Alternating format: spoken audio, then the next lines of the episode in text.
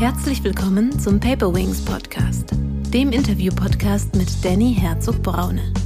Danny hilft Führungskräften wirksamer zu führen, als Führungskräftetrainer, Visualisierungsexperte und Sparingspartner. Vielleicht ist das hier gerade dieser Wink des Schicksals, den mir das Universum schickt. Vielleicht soll ich irgendwas daraus lernen. Und diese äh, vielen Türen, die haben mich da so ein bisschen in der Orientierungskrise gebracht. Für uns war das äh, absolut lebensgefährlich und waren mit Sicherheit die äh, Momente der größten Angst auch. Ja. Wir waren ein agiles Team damals. Nicht einfach denken, alles ist vorbei, das ist äh, fatal, kann das enden. Also wer gerade in einem Tief ist, dem hilft Optimismus und den kann er auch ganz gezielt zum Beispiel mit so einem Ritual stärken. Das wirkt wirklich. Letztlich äh, ins Handeln kommen ist ganz, ganz wichtig und nicht nur abwarten. Herzlich willkommen, liebe Zuhörerinnen und Zuhörer, zu einer neuen Paperwings Podcast-Folge. Heute soll es um Dschungelstrategien für das Business gehen. Dazu habe ich den sehr klugen und erfahrenen Manager und Speaker Mark Wallert eingeladen. Mark wurde im Jahr 2000 zusammen mit 20 weiteren Geiseln von Terroristen auf eine philippinische Insel verschleppt und dort für 140 Tage im Dschungel gefangen gehalten. 20 Jahre später erzählt er uns von seinen Überlebensstrategien und davon, was er aus dieser Erfahrung gelernt hat. Der Dschungel hat ihn nicht kaputt gemacht, doch der Alltag danach hat ihn in ein Burnout getrieben. Um das zu verstehen, hat er sich auf Spurensuche begeben und sich dabei auf die entscheidenden Momente konzentriert, die Krisen. In seinem Buch Stark durch Krisen von der Kunst nicht den Kopf zu verlieren, erklärt er effektive Strategien für den privaten und beruflichen Alltag, mit denen man stark durch Krisen kommen und sogar werden kann. Mir hat dieses Buch sehr gut gefallen. Vor allem die einzelnen Passagen mit seinen wissenschaftlich fundierten Resilienztipps hat für mich einen sehr hohen persönlichen Mehrwert. Herzlich willkommen, lieber Marc. Ja, vielen Dank, lieber Danny, für die Einladung. Schön hier zu sein. Marc, äh, ein Großteil, schon der Beginn deines Buches, was mir sehr gut gefallen hat, du hast äh, deinen Lebensweg beschrieben bis zur Geiselnahme. Was ich einfach spannend, interessant fand, weil ich will ja auch immer so Role Models und Vorbilder auch in meinen Podcast holen, was du allein mit dieser Vita ja schon stark ausstrahlst. Aber kannst du sie so ein bisschen beschreiben, wie dein Weg war quasi vom Schüler zum Studenten mhm. zum Manager? Ja, ich fange vielleicht sogar mal hinten an und mache so einen kleinen Durchlauf, äh, wie ich dahin gekommen bin, wo ich heute bin, nämlich tatsächlich äh, glücklich mit dem, äh, was ich tue, heute als Speaker über Resilienz sprechen zu dürfen, Menschen stärken zu dürfen. Bin auch noch glücklich verheirateter Familienvater. Und dahin bin ich gekommen, dank meiner Lebenskrisen. Ein paar hast du schon aufgezählt und ich sage ganz bewusst, dank meiner Lebenskrisen und nicht trotz der Lebenskrisen. Ich habe also wie man schon hört, so, äh, so ein gewisses Fable für Krisen entwickelt. Und das fing eben in der Schule schon an. Da war ich eher so hinterher in der Schule, hatte Schwierigkeiten und dann gab es noch Liebeskummer. Und dann habe ich auf einmal aus der Krise raus durchgestartet, habe äh, eine ziemliche Karriere hingelegt, tatsächlich so in Richtung Management international und habe Vollgas gegeben. Aber ich bin dann auch irgendwann ausgebrannt und dann äh, musste ich nochmal lernen, nochmal neu, wie man nicht nur stark durch Krisen durchkommt, das ist nämlich der Teil meiner Entführung, die ich sehr gut überstanden habe, sondern wie man eben auch gestärkt aus Krisen hervorgeht, weil man sich neu ausrichtet. Und das hat eine Weile gedauert, aber am Ende habe ich es geschafft und ja, das teile ich auch gerne in meinem Buch. Was ich spannend fand und du hast dich sehr selbstkritisch auch mit dir selbst auseinandergesetzt. Ähm, du hast ja, ja bei, wir können ja, das ist ja ein privater Podcast, die Firmen ruhig nennen, bei Price, Waterhouse Coopers, also einer sehr äh, renommierten Unternehmensberatung, mhm. äh, warst du Managementberater. Ähm, was hat dich motiviert und was hat dich angetrieben ähm, für diese Laufbahn? Was war dein Ehrgeiz?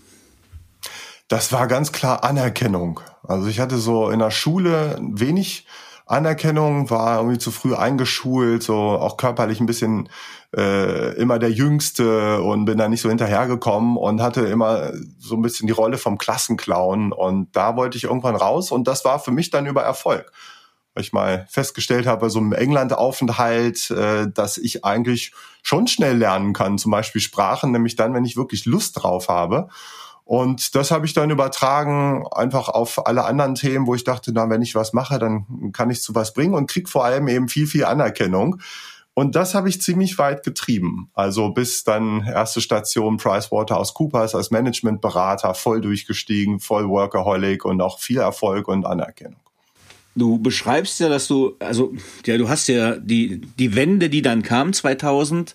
Also du bist mit deinen, deine Eltern haben dich ja auf einen Tauchurlaub mit eingeladen. Ähm, und du hast ja diesen Orientierungspunkt ähm, begrüßt weil du so ein bisschen orientierungslos schienst, auch schon ein bisschen überfordert, ob das alles sinnvoll ist, ähm, was du bis dahin gemacht hast, mhm. ähm, wenn ich es richtig verstanden habe. Ähm, das heißt, was bringt eigentlich die ganze, ja, der ganze Erfolg, das ganze Geld? Ist es das Richtige? Mhm. Aber vielleicht kannst du jetzt noch mal beschreiben, was ist dann quasi passiert, als du mit deinen Eltern äh, in diesen Urlaub geflogen bist. Ja, da bin ich hingeflogen, völlig ausgelaugt. Also ich war urlaubsreif, definitiv, nach so extremen Beratertagen und Nächten über Wochen und Monate. Und ich war auch in einer Lebens- oder in einer Orientierungskrise. Privat auch, war so ein bisschen Chaos in meinem Beziehungsleben, aber eben auch beruflich, dass ich gemerkt habe, naja, ich bin jetzt äh, eigentlich da, wo ich immer oder alle immer hinwollen, also ganz erfolgreich, tolles Unternehmen, international, irgendwie dreisprachig, alles toll, aber ich war extrem gestresst und habe gemerkt, eigentlich geht so nicht weiter. Und dann hatte ich das Leben, so um Wink des Schicksals gebeten und habe gesagt, Mensch, ich brauche irgendwie Orientierung und wenn's eine Grenzerfahrung ist, irgendwas, was mir, was mich aufweckt und mir sagt, was ich mit meinem Leben besser anstellen sollte. Und das war die Zeit, dass meine Eltern dann äh, mir gesagt haben am Telefon, die hatte ich lange nicht gesehen in den Jahren, weil ich viel im Ausland war. Und dann sagten die, Mensch, wir fliegen nach äh, Malaysia zum Tauchen, komm doch einfach mit und schalt mal ein bisschen ab. Ja, und das habe ich dann gemacht und äh, da waren wir im Tauchurlaub, der war so wunderschön, so zum Runterfahren, alles, was man sich so klischeehaft vorstellt, ja, entspannen und tauchen unter Palmen. Und dann äh, mitten da rein kamen dann bewaffnete Männer auf diese Insel gestürmt, als wir friedlich da am, äh, äh am Ufer saßen und haben uns entführt, mit auf Boote äh, genommen, äh, gezwungen und sind übers offene Meer gefahren. Und das war irgendwann so ein Moment, dass ich da sitze auf diesem Boot, dazwischen dicht, also wirklich dicht gedrängt äh, mit 21 Geiseln, 18 Entführer, alle da in, diesem, in diesen zwei kleinen Booten. Äh, da hatte ich natürlich eine riesen Angst und dachte erstmal, Mann, warum gerade wir? Ja, ich konnte es kaum glauben. Warum muss das gerade jetzt passieren? Und irgendwann hatte ich diesen verrückten Gedanken, dass ich mich erinnert habe und dachte, na ja, vielleicht ist das hier gerade dieser Wink des Schicksals, den mir das Universum schickt. Vielleicht soll ich irgendwas daraus lernen.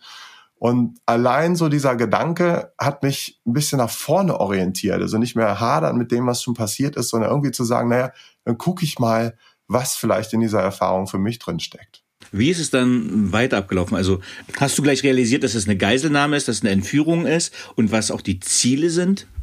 Da wussten wir erstmal gar nichts. Also wir, ich dachte, wir werden ausgeraubt, ehrlich gesagt. Die kommen, plündern die Bungalows und fahren wieder weg. Aber naja, in dem Boot war es dann irgendwann klar, dass es eher um uns ging. Was genau wusste man da auch noch nicht, ob die uns jetzt irgendwie hinrichten wollen oder dann irgendwann, als wir nach 20 Stunden Fahrt auf den Philippinen gelandet sind, auf einer Insel namens Jolo, da war uns dann klar, okay, nach zehn Stunden Fußmarsch durch den Dschungel, als wir da mitten im Nichts in so einem Stelzenhaus aus Bambus da angekommen sind, ohne Strom, ohne Wasser, ohne alles, ähm, dass wir da äh, gefangen sind als Geiseln und dass wir so schnell auch nicht freigelassen werden. Was ich mir besonders schwierig vorstelle, ist, ähm, du warst ja, ich will nicht sagen, ein Kontrollfreak ist mit Sicherheit das falsche Wort, aber jemand, der immer Kontrolle hatte und sehr gesteuert war. Und ich sage mal, gerade als Berater, man, man berät Leute, man unterstützt sie, äh, man hat viel Überblick, darauf will ich eigentlich hinaus, man hat mhm. viel Überblick und ist auch sehr selbstgesteuert. Jetzt wurde dir das ja mit einem Schlag quasi genommen. Also du warst ja komplett fremdbestimmt und fremdgesteuert und hattest gar keine Perspektive, weil du nicht wusstest, was passiert eigentlich am nächsten Tag. Wie kann man sich das vorstellen? Wie kann man das beschreiben, diese Situation?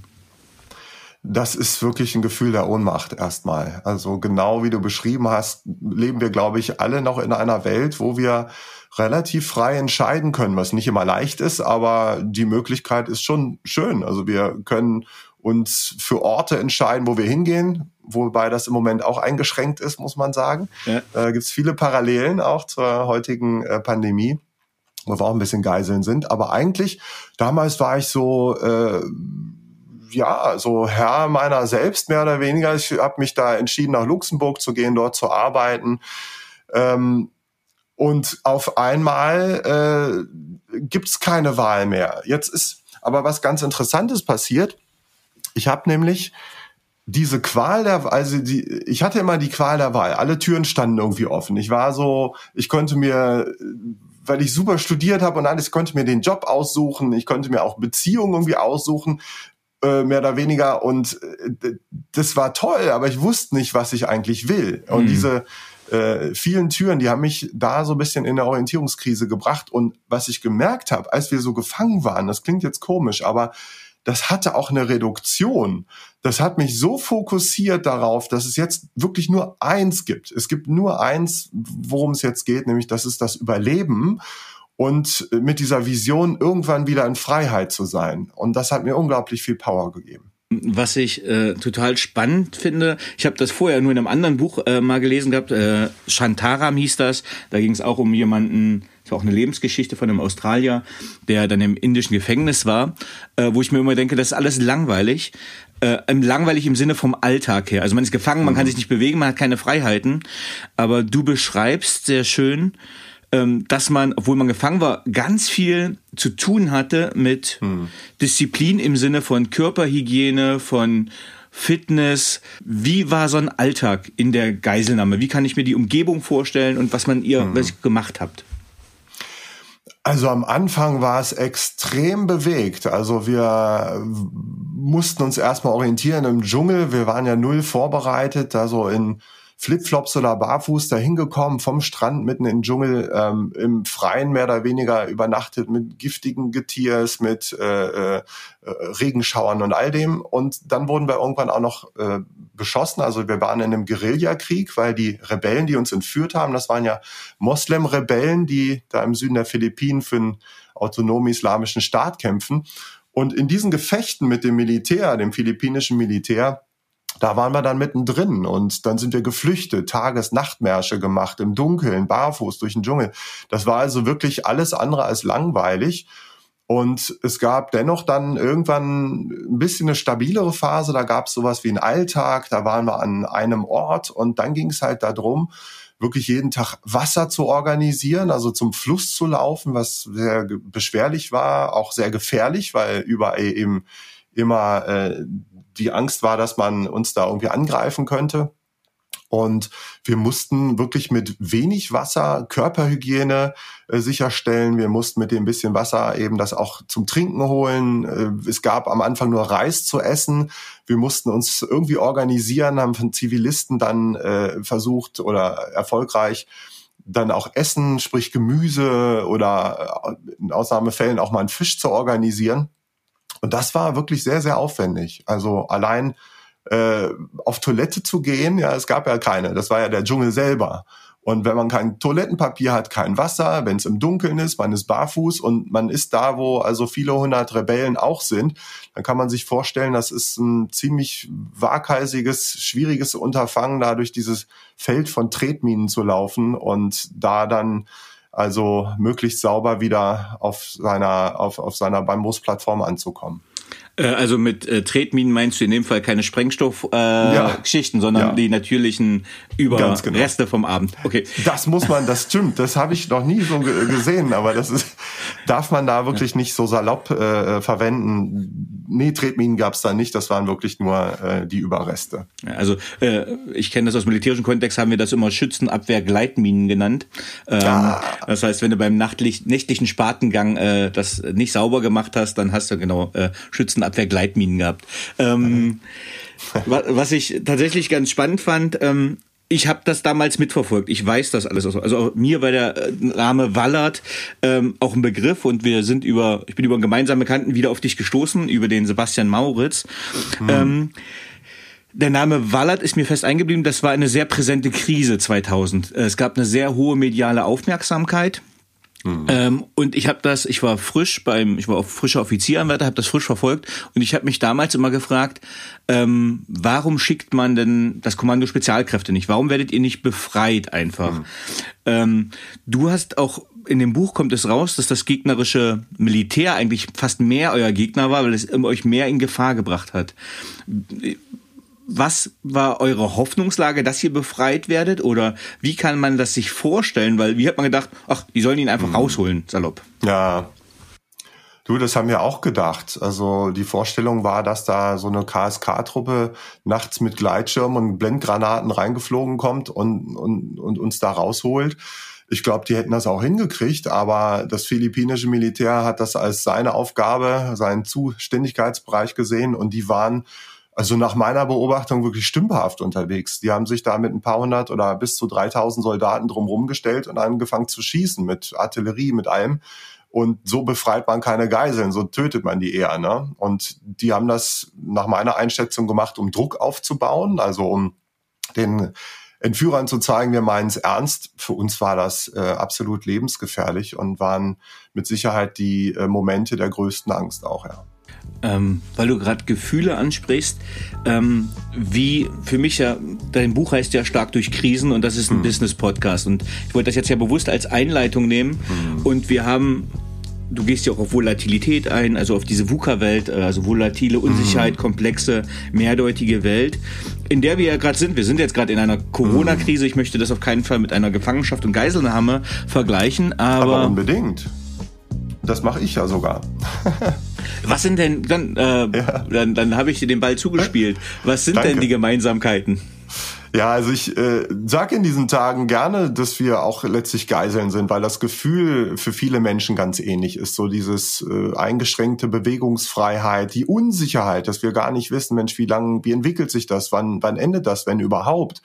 Und das war der Zustand damals. Wir wussten nicht, ob man uns am nächsten Tag erschießen oder enthaupten wird. Das war immer so eine Drohung, die im Raum stand. Oder ob wir eben freigelassen oder befreit werden mit militärischen Mitteln. Das war alles komplett offen und das ist schon eine ähnliche Lage wie heute und deswegen lassen sich auch viele Strategien schön übertragen. Und das, was mir damals zum Beispiel geholfen hat, ich habe so diesen beschwerlichen Alltag beschrieben, den wir da hatten. Mhm. Das war aber auch gut, dass wir was zu tun hatten. Also wir konnten im Rahmen unserer Möglichkeiten, wir waren ja nicht festgekettet oder eingekerkert, sondern wir waren im Wald und konnten so ein bisschen die Umstände ähm, positiv beeinflussen. Man spricht ja auch von Selbstwirksamkeit, also das Gefühl, man ist nicht ausgeliefert, man kann was tun und das war für uns zum Beispiel äh, die Freiheit zu nutzen, dass wir mit Zivilisten sprechen durften und die zu bitten, bringt uns mal ein paar Bananen vorbei. Und das ist zum Beispiel was, was heute ganz wichtig ist. Also nicht einfach so auf ein Ende zu warten dieser äh, Pandemie, sondern in der Zeit, und das gilt auch für andere Krisen, irgendwie aktiv zu werden. Und wenn man erstmal einen Bleistift spitzt und sich vorbereitet auf die Zeit danach, letztlich äh, ins Handeln kommen, ist ganz, ganz wichtig und nicht nur abwarten. Also im Prinzip Übernahme von Selbstbestimmtheit, Selbstbestimmung hm. und äh, ja, aktiv sein.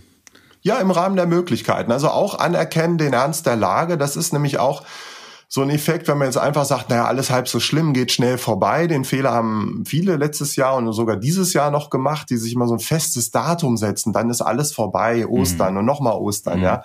Ähm, bei uns war es ja ähnlich ähm, am Anfang, dass wir immer dachten, wir sind jetzt schnell freigelassen.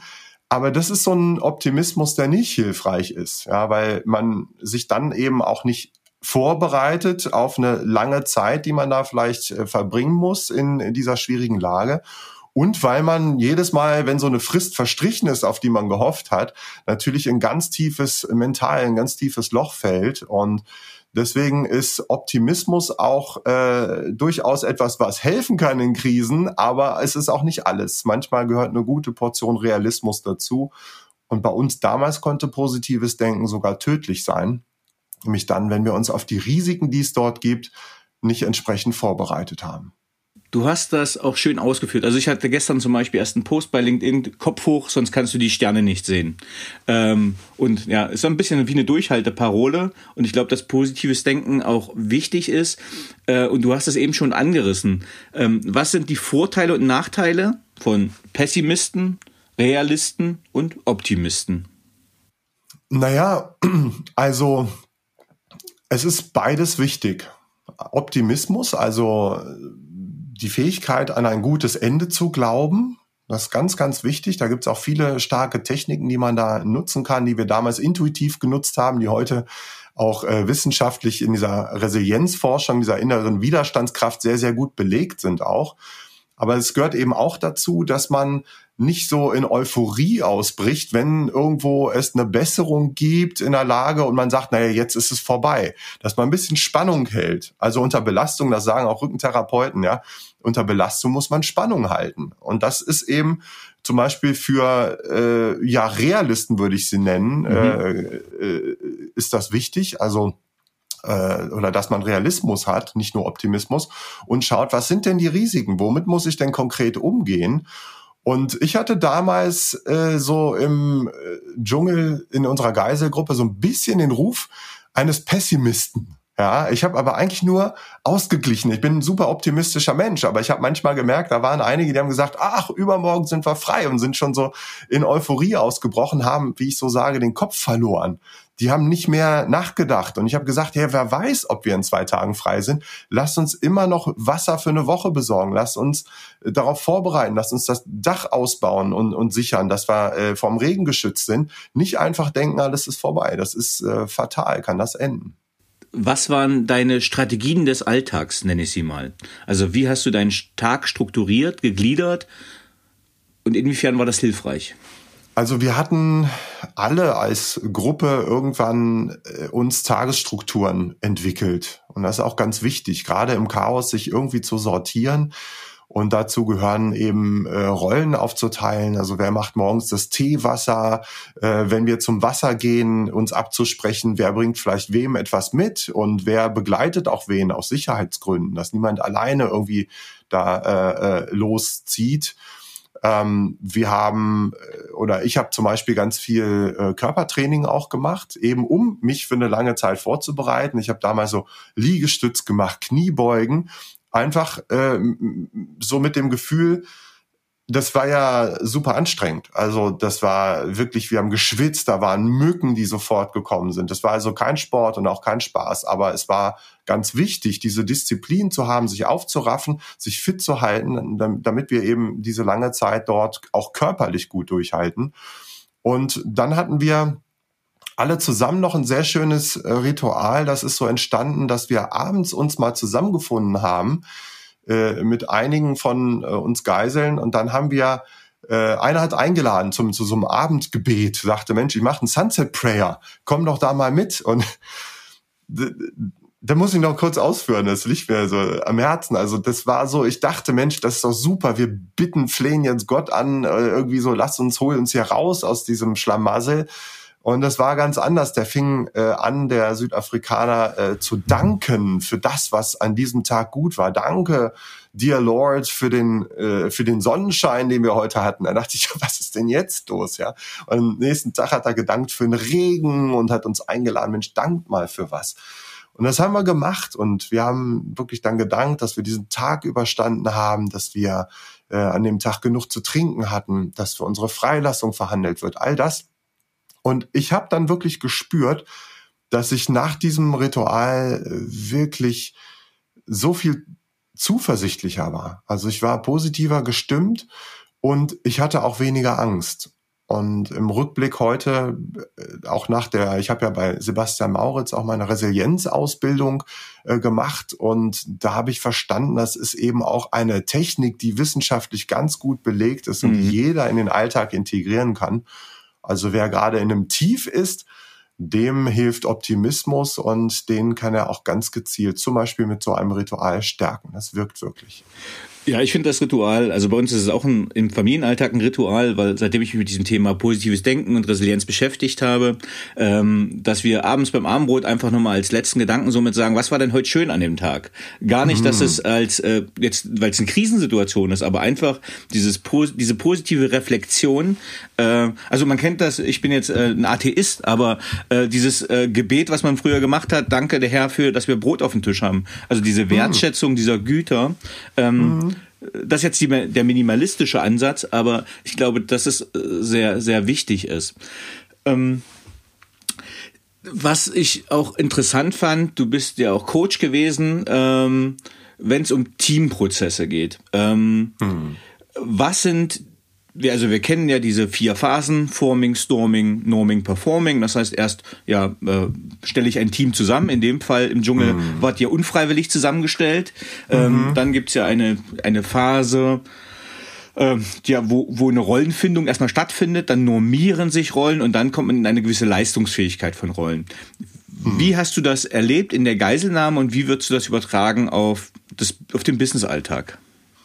Lässt sich super übertragen. Ähm, die Frage, die mir häufig gestellt wird, ist, äh, ob wir damals ein gutes Team waren oder ob es Konflikte gab. Und da muss ich sagen, ich habe gelernt, äh, wir waren ein gutes Team nicht trotz, sondern dank der Konflikte, die wir haben, weil das ganz wichtig ist im Teambuilding, durch so eine Storming-Phase zu gehen. Mhm. Und das mhm. gilt auch im Business. Also man wird zusammengesetzt, ja auch nicht immer so freiwillig, ist ja auch im, im Business-Alltag nicht immer so, dass alle gerne zusammenarbeiten wollen, die da im Team sind. Und da muss man sich erstmal finden. Und am Anfang ist es ein Kennenlernen freundlich, aber dann kommen schnell Konflikte, weil unterschiedliche Typen, unterschiedliche äh, Kompetenzen da sind. Und dann lernt man sich kennen. Und aus äh, Konflikten, die man bewältigen kann, entstehen dann irgendwann auch äh, Normen, nämlich wie kann man vorgehen, wie gehen wir miteinander um und wer ist hier eigentlich in, in welcher Rolle. Und wenn das geklärt ist, dann ist man ein Team, wo die Rollen und die Vorgehensweisen klar sind, dann ist man, kann man performen. Und bei uns ganz konkret war es damals äh, so, dass wir äh, natürlich um, um Essen zum Beispiel gestritten haben. Also wir haben Hunger teilweise. Und dann ging es um die Verteilung. Und am Anfang war es zum Beispiel so, dass wir alles gleich verteilt haben. Das war so die ungeschriebene Norm. Jeder kriegt dasselbe. Und dann irgendwann gab es einen Konflikt, weil jemand sich immer mehr genommen hat. Und dann haben wir darüber gestritten, aber am Ende sind wir zu der Einsicht gekommen, dass einige tatsächlich auch etwas mehr brauchen, also entweder physisch oder auch, um sich mental an etwas klammern zu können. Und dass nicht jeder, äh, dass manche mehr benötigen, dass manche es schwieriger haben, durch so eine Zeit zu kommen. Und dann hatten wir eben eine neue Norm, dass jeder äh, also so viel be bekommt, also der eine etwas mehr, der andere braucht etwas weniger. Und das wäre ohne einen Konflikt gar nicht äh, entstanden. Ich glaube, das ist ein sehr spannendes Beispiel, äh, wenn man jetzt schaut, was ist Gleichheit und was ist Gerechtigkeit. Wäre jetzt eine tiefe philosophische Frage, aber wenn du natürlich, hm. denn der eine die ganze Zeit natürlich Essen organisieren muss, äh, schwere Lasten trägt, hat er natürlich einfach rein rechnerisch einen anderen Kalorienverbrauch und damit einen höheren Bedarf als jemand, der vielleicht äh, krank rumliegt. Also äh, ist, eine, ist glaube ich, äh, übertragen aufs Business auch eine spannende Geschichte. Wer leistet wie viel? Was muss jemand leisten oder wie ist der Bedarf? Ja, der Bedarf auch für das, was jemand tut. Also das ist die klassische Diskussion. Ah, mein Nachbar hat einen, äh, mein Kollege hat ein Einzeloffice oder einen, einen großen Bildschirm oder zwei und dann wollen alle Laptops haben und äh, einfach zu sagen, jeder hat die gleichen Rechte, ist dann häufig zu kurz gesprungen. Ich war ja selber äh, Bereichsleiter und hatte viele Abteilungen, äh, wo es dann eben um genau diese Fragen ging. Hat jetzt jeder irgendwie einen Laptop und dann gibt es auch da Streitigkeiten und wenn die kon wirklich konstruktiv auch äh, ausgetragen werden, dann entsteht daraus Verständnis, nämlich darüber, dass auch einige wirklich für ihren Alltag, weil sie mobil sind, weil sie viel mit dem Computer arbeiten, eine andere Ausstattung brauchen als diejenigen, die sehr selten, weil sie eher handwerklich unterwegs sind, mal einen Zugriff auf einen äh, vielleicht festen Computer äh, brauchen, äh, den sie sich möglicherweise sogar mit jemandem teilen, also so ein Terminal. Und das ist nicht ungerecht, das ist schlichtweg sinnvoll, aber äh, am, das Verständnis entsteht, dafür braucht es häufig eben auch die Auseinandersetzung. Ähm, ich mache nochmal, jetzt sind wir schon in das Technische gegangen, wo ich gerade hingeleitet habe, aber ich fand noch ähm, ganz spannend, wenn man Stress hat, wie reagiert man drauf? Und ähm, was, wie hilft, ähm, du hast in dem Buch schön beschrieben, äh, ein Happy Hostage Game. Was, was, äh, was war das Happy Hostage Game? Also das war ein äh, Würfelspiel, ähnlich wie Mensch ärger dich nicht. Also wir hatten irgendwann ähm, Papier, wir hatten Stifte und wir haben viel Galgenhumor genutzt, um mit Ängsten umzugehen. Also man sitzt da, man hat uns tatsächlich auch äh, gedroht, uns äh, zu enthaupten, wenn kein Lösegeld gezahlt wird. Wir waren enorm Druck ausgesetzt äh, und man kann gar nicht so viel Druck 24 Stunden über Wochen und Monate aushalten. Äh, ein Druckventil, um das ein bisschen abzulassen, ist äh, Humor und das haben wir gemacht. Also ich habe dann angefangen so so ein äh, so, so ein Feld aufzuzeichnen. Also man hüpft so mit so kleinen, also haben wir aus Bambus so Figuren geschnitzt und, und einen Würfel geschnitzt und dann haben wir gewürfelt wie bei Mensch ärger dich nicht und dann geht man so vom Start bis ins Ziel und der Start war halt so, wir sind auf die Insel äh, äh irgendwie äh, entführt worden. Da fängt das Ganze an und das Ziel ist halt die Freiheit und auf dem Weg dahin werden wir wenn man aufs falsche Feld kommt, wird man vom Militär angegriffen, muss eine Runde aussetzen, ja, oder wenn man irgendwo äh, an, an einem Bananenbaum vorbeikommt, dann hat man zu essen und kann zwei Felder weitergehen. Also so in diesem Sinne. Das war ähm, einfach eine Form, eine humorvolle, damit umzugehen, äh, ja, die durchaus geholfen hat. Also Galgenhumor als äh, Ventil und zum Druck ablassen und ja, einfach auch zum Ausgleich? Ja, also kann man sagen. Also es löst zwar nicht die Probleme, mhm. die man gerade hat, aber es löst so diese innere Anspannung, die es manchmal noch noch schlimmer macht, wenn man die ganze Zeit im Kopf darauf fokussiert, was ist, wenn ähm, man sollte sich darauf vorbereiten, aber man sollte mental sich mal äh, äh, zwischendurch von befreien, dass man äh, Lebensgefahr ausgesetzt ist. Der Verlauf in der Geiselschaft, Geiselnahme war ja auch so, dass die Gruppe sich verändert hat. Das heißt, es sind ja auch mhm. Leute, äh, und es waren ja unterschiedliche Nationen und mhm. unterschiedliche Leute waren freigekauft. Mhm. Ich glaube, ihr wart auch die letzten mit, die in der Gruppe dann waren, die freikamen, richtig? Ja, genau. Also wir waren, die letzte Gruppe waren vier westliche Geiseln und wir sind dann als letzte freigelassen worden, ja. Ähm, erzähl doch mal ein bisschen die, den, den Weg. Also, also ich stelle mir das motivierend und demotivierend gleichzeitig vor. Also das heißt, du siehst, oh, es kommen Leute frei, aber andererseits, ich bin ja immer mhm. noch äh, ja, im, im Spiel, im Anführungsstrichen. Ähm, beschreib doch mal bitte den, den Verlauf, wie das dann kam bis zur Freilassung und wie es dir danach ging.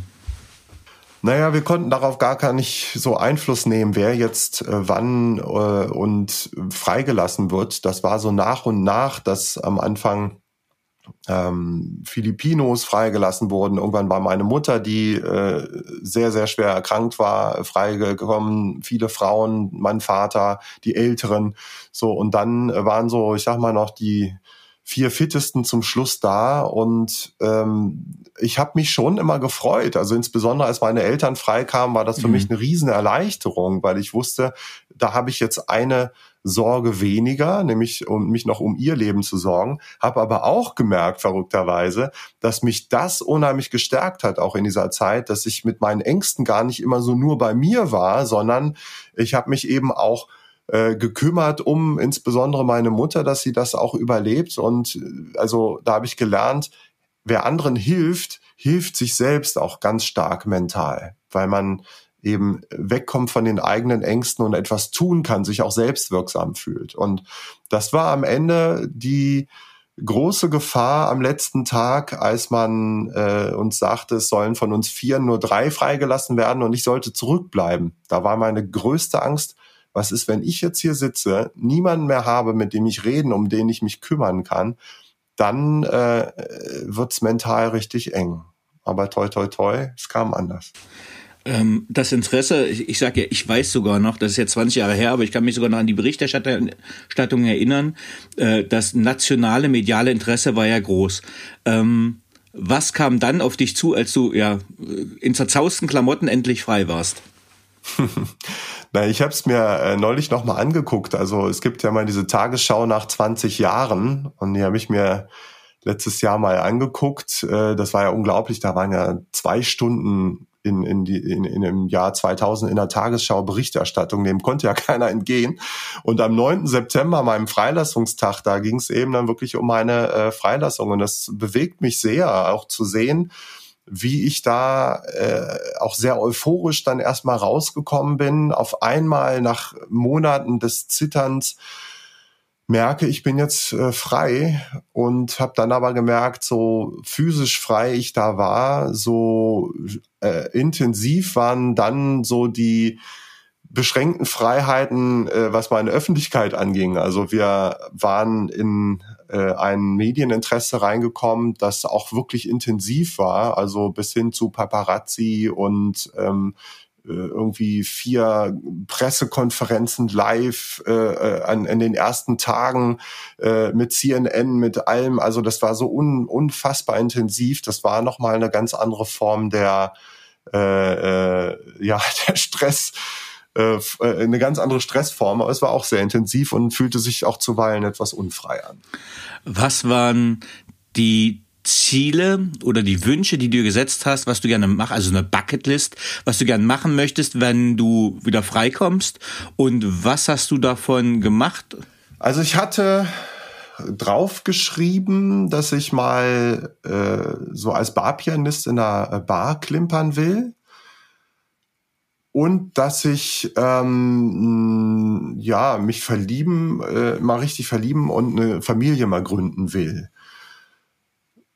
so interessanterweise, ich nehme das mal vorweg, hatte ich nicht darauf stehen, dass ich einen ganz anderen Job machen will. Mhm. Ja, also ich hatte mehr so ein verklärtes Vorstellung, ich, ich mache jetzt erstmal ein bisschen äh, Barmusik oder sowas. Habe ich dann auch gemacht. Ich habe in, bin dann irgendwann nach Köln gezogen von Luxemburg und habe mal so ein, zwei Jahre äh, Musik gemacht. Also in, in überwiegend Schlagzeug, aber auch ein bisschen Klavier und das war eine schöne Komfortzone, es hat Spaß gemacht, aber es war eigentlich nicht so äh, das Substitut oder der nächste Schritt beruflich, weil dafür war ich weder gut genug noch motiviert genug, also schlichtweg zu faul. Und ähm, dann bin ich irgendwann in mein altes Leben zurückgerutscht und habe mich wieder der Managerkarriere zugewandt. Und jetzt kommen wir zu dem spannenden Teil für den Business Podcast. Ähm, du hast quasi ja eine große, schwere Krise erlebt mit einer Geiselnahme und hast die verhältnismäßig gut überstanden. Ähm, ja, und was ist jetzt passiert, wo du jetzt wieder Manager bist? Warst. Ja, ich bin äh, fünf Jahre nach der Freilassung bin ich im Burnout gelandet. Also habe in der Automobilindustrie gearbeitet, ein paar Wochen, 80 Stunden, volle Power, Team äh, da immer kleiner geworden, äh, Anforderungen immer größer und dann bin ich äh, kollabiert. Und da habe ich mich auch das erste Mal gefragt, wie kann das eigentlich sein? Dass ich, ich habe ja äh, ein Lösegeld-Ultimatum, das uns sprichwörtlich fast den Kopf gekostet hatte. Das habe ich so stark überstanden. Und dann gab es diese sogenannten Deadlines äh, bei der Arbeit, die ja nicht wirklich tödlich sind, die mich dann in so einen Burnout reißen. Und ehrlich gesagt, ich habe es nicht sofort verstanden, warum ich im Dschungel so stark und im Job so äh, dann stressanfällig war. Ich brauchte noch eine Schleife. Ich bin noch mal nach meinem Burnout in so einen äh, Powerjob gegangen in der Wirtschaft, in einem Konzern und bin noch mal Richtung Burnout gekommen und erst dann hat es irgendwann einen Klick gemacht, dass ich mich gefragt habe, was hat mich denn damals so stark gemacht im Dschungel? Mhm. Und das war das, was man heute so schön als Purpose bezeichnet. Mhm. Also ich hatte ein ganz klares Ziel vor Augen, diese Vision, ich will frei sein, ich will überleben und da konnte ich auch alle Resilienzstrategien irgendwie abrufen, um dorthin zu kommen. Im Job habe ich mich manchmal gefragt, wofür kämpfe ich da eigentlich äh, Tag und Nacht? Ja, also ich habe nicht diese tiefe Passion gehabt, da die Automobilindustrie zu restrukturieren. Das war zuweilen sexy irgendwie und cool und viel Anerkennung, aber das ist nicht das, wovon ich äh, persönlich träume im Herzen. Und da habe ich gemerkt, naja, das, was mich wirklich ausmacht, ist eigentlich mit Menschen zu arbeiten und für Menschen. Also wenn ich merken kann, dass äh, meine äh, Arbeit das Leben von Menschen positiv beeinflusst, dann bin ich auch in meiner Kraft und dann bleibe ich auch stark und resilient. Wenn wir diesen Hauptteil mal zusammenfassen würden, ähm, was, was würden deine schnellen, knackigen Tipps für unsere Zuhörerinnen und Zuhörer sein? Was sind die Überlebensstrategien, die Dschungelstrategien, äh, die du übernommen hast, die man im Business anwenden kann, um zu überleben, ist zu dramatisch, aber um nicht in ein Burnout zu laufen? Also grundsätzlich im Umgang mit Krisen und in die kommen wir alle persönlich oder beruflich, da gibt's Resilienzstrategien äh, wie Akzeptanz, also die Situation, die man nicht verändern kann, anzunehmen, damit umzugehen. Da gibt's Techniken, das zu stärken. Ähm, äh, Optimismus, wenn man in schwierigen Zeiten äh, es schafft, sich positiv zu stimmen. Es gibt eben diesen Realismus, mit äh, Risiken ganz äh, konkret auch umzugehen, die nicht auszublenden, auf keinen Fall. Ähm, das Gefühl zu haben, etwas tun zu können, also Selbstwirksamkeit, auch die kann man sehr gut stärken. Das sind so individuelle Resilienzstrategien in einer Krise, um akut äh, auch stark zu bleiben. Und dann gibt's aber auch den Teamgedanken und das finde ich auch immer wichtig zu benennen. Also man ist nicht allein. Mhm. Soziale Unterstützung ist eine der wichtigsten Resilienzstrategien zu Netzwerken, auch im Team zu schauen. Also wir waren ein agiles Team damals in dieser Unsicherheit, so wie heute in Unternehmen. Wir haben allen Prinzipien der Agilität gelebt mit der Rollenverteilung, mit der Art zu kommunizieren und, und, und. Ähm, das sind äh, alles wichtige Punkte in einer konkreten Belastungssituation. Und dann gibt's noch den Schritt, was ist denn danach? Wenn sich eine Situation wieder auflöst, wenn es wieder besser aussieht, was macht man dann? Und da habe ich gelernt, wir haben heute das falsche Resilienzbild vor Augen. Wir hypen immer das äh, Steh-auf-Männchen und sagen, nach der Krise steh auf, Krönchen richten, weitermachen. Und das ist grundfalsch. Das ist, wer das macht, fällt an derselben Stelle wieder hin, wo er wieder aufgestanden ist. Wie ein Stehaufmännchen. Das ist ja immer hin und her, immer hin und her. Ein statisches Männchen, ein Holzmännchen, das sich nicht verändert. Und das, worum es geht, und das musste ich durch den mehrfachen äh, Burnout oder fast Burnout lernen, wenn ich so weitermache wie bisher, dann werde ich auch immer an derselben Stelle hinfallen wie bisher. Und hinzugucken, was kann ich denn aus dem, was ich erlebt habe, aus meiner Krise lernen was kann ich an mir verändern, um so eine Situation in Zukunft zu vermeiden und diesen Weg dann auch wirklich ganz konkret äh, zu gehen, sich eben nicht einfach wieder aufzustehen äh, und weiterzugehen, sondern innezuhalten, neu auszurichten und vielleicht auch eine neue Richtung einzuschlagen. Fantastisch. Vielen Dank für diese, für diesen hervorragenden Abschluss zu unserem Hauptteil. Jetzt würde ich sagen, äh, jetzt komme ich zu den persönlichen Fragen, aber wenn das im Vorhinein nicht persönlich war, dann weiß ich auch nicht. Also komme ich zu anderen persönlichen Fragen. Ähm, auf welche beruflichen Fehler hättest du in deiner Laufbahn gern verzichtet? Also zum einen natürlich auf den benannten Wiederholungsfehler, immer wieder in dieselben Jobs reinzugehen, nur weil ich sie kann, ohne mich zu fragen, ob ich sie will und ob da meine Augen leuchten. Das ist so etwas, das hat mir Sebastian Mauritz zum Beispiel mit an die Hand gegeben. Frag dich, wobei leuchten deine Augen? Das ist etwas, das äh, fällt dir leicht. Ne? Da musst du dich nicht überwinden. Ähm, so diese Wiederholungsschleifen, die hätte ich äh, vielleicht abkürzen können, aber ich bin ja am Ende doch draus gewachsen.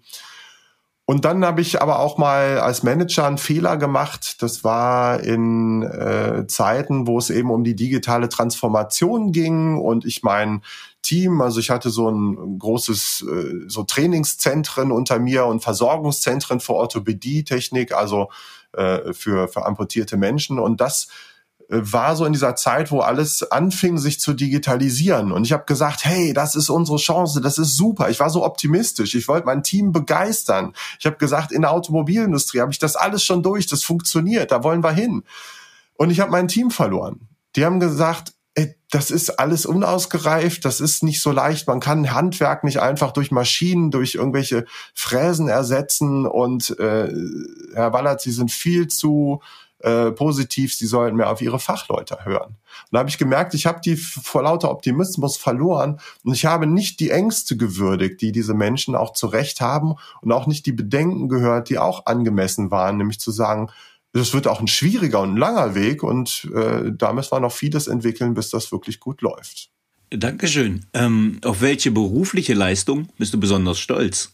Dass ich in auch diesem Team, was ich gerade benannt habe, äh, am Ende dann doch geschafft habe, nämlich neu reinzugehen äh, in, in das Team und zu sagen, ich höre äh, ihre äh, Bedenken, ich höre, ich spüre auch ihre Ängste und ähm, sie abzuholen, sie mitzunehmen und dann doch den Beginn der digitalen Transformation dort, äh, das war vor mittlerweile äh, fünf Jahren, also wirklich da äh, einzuleiten. Und ja, in Corona waren, glaube ich, alle froh darum, um jedes Training, was auch die Möglichkeit hatte, online stattzufinden.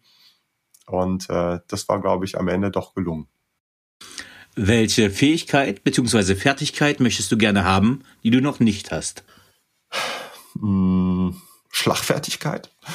ähm, ich weiß es, ähm, welche Fähigkeit, also ich glaube, mir tun immer Menschen gut, also ich bin meine Werte sind Zuverlässigkeit und das macht mich manchmal etwas langsamer, dass ich nicht so schnell äh, Dinge wage und da ist es gut, wenn mich Leute ins kalte Wasser schmeißen und äh, vielleicht eher so die Vordenker sind. Meine Frau ist so eine, die ist immer kreativ, die hat viele Impulse und zusammen sind wir ein gutes Team. Also das lerne ich von ihr, einfach mal so aus der Box rauszudenken, ganz neue Wege zu gehen.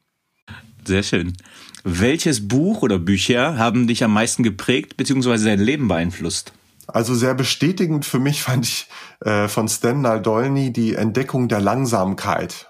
Also ja, so diese Schnelligkeit, die Impulsivität ist sehr, sehr gut und wichtig, aber ich glaube, so das hat mir das Gefühl gegeben, Dinge zu durchdenken, einen guten Plan zu haben, hat auch was für sich. Wer waren die drei Menschen, die den größten Einfluss auf deine berufliche Entwicklung hatten? Also zum einen vielleicht nur bedingt positiv waren all die Chefs, die mich immer, die sehr an mich geglaubt haben, die mich sehr gehypt haben. Ich hatte immer so Chefs, die mir die unmöglichsten Projekte zugetraut haben und ich war halt auch so ein Kandidat, der die irgendwie bis aufs Blut durchgezogen hat. Und das hat mir sehr viel Erfolg beschert, ähm, aber mich auch am Ende in diesen Burnout reingetrieben. Ähm, oder ich habe mich da reintreiben lassen. Das ist ja auch ein, äh, meine Entscheidung gewesen, das zu tun.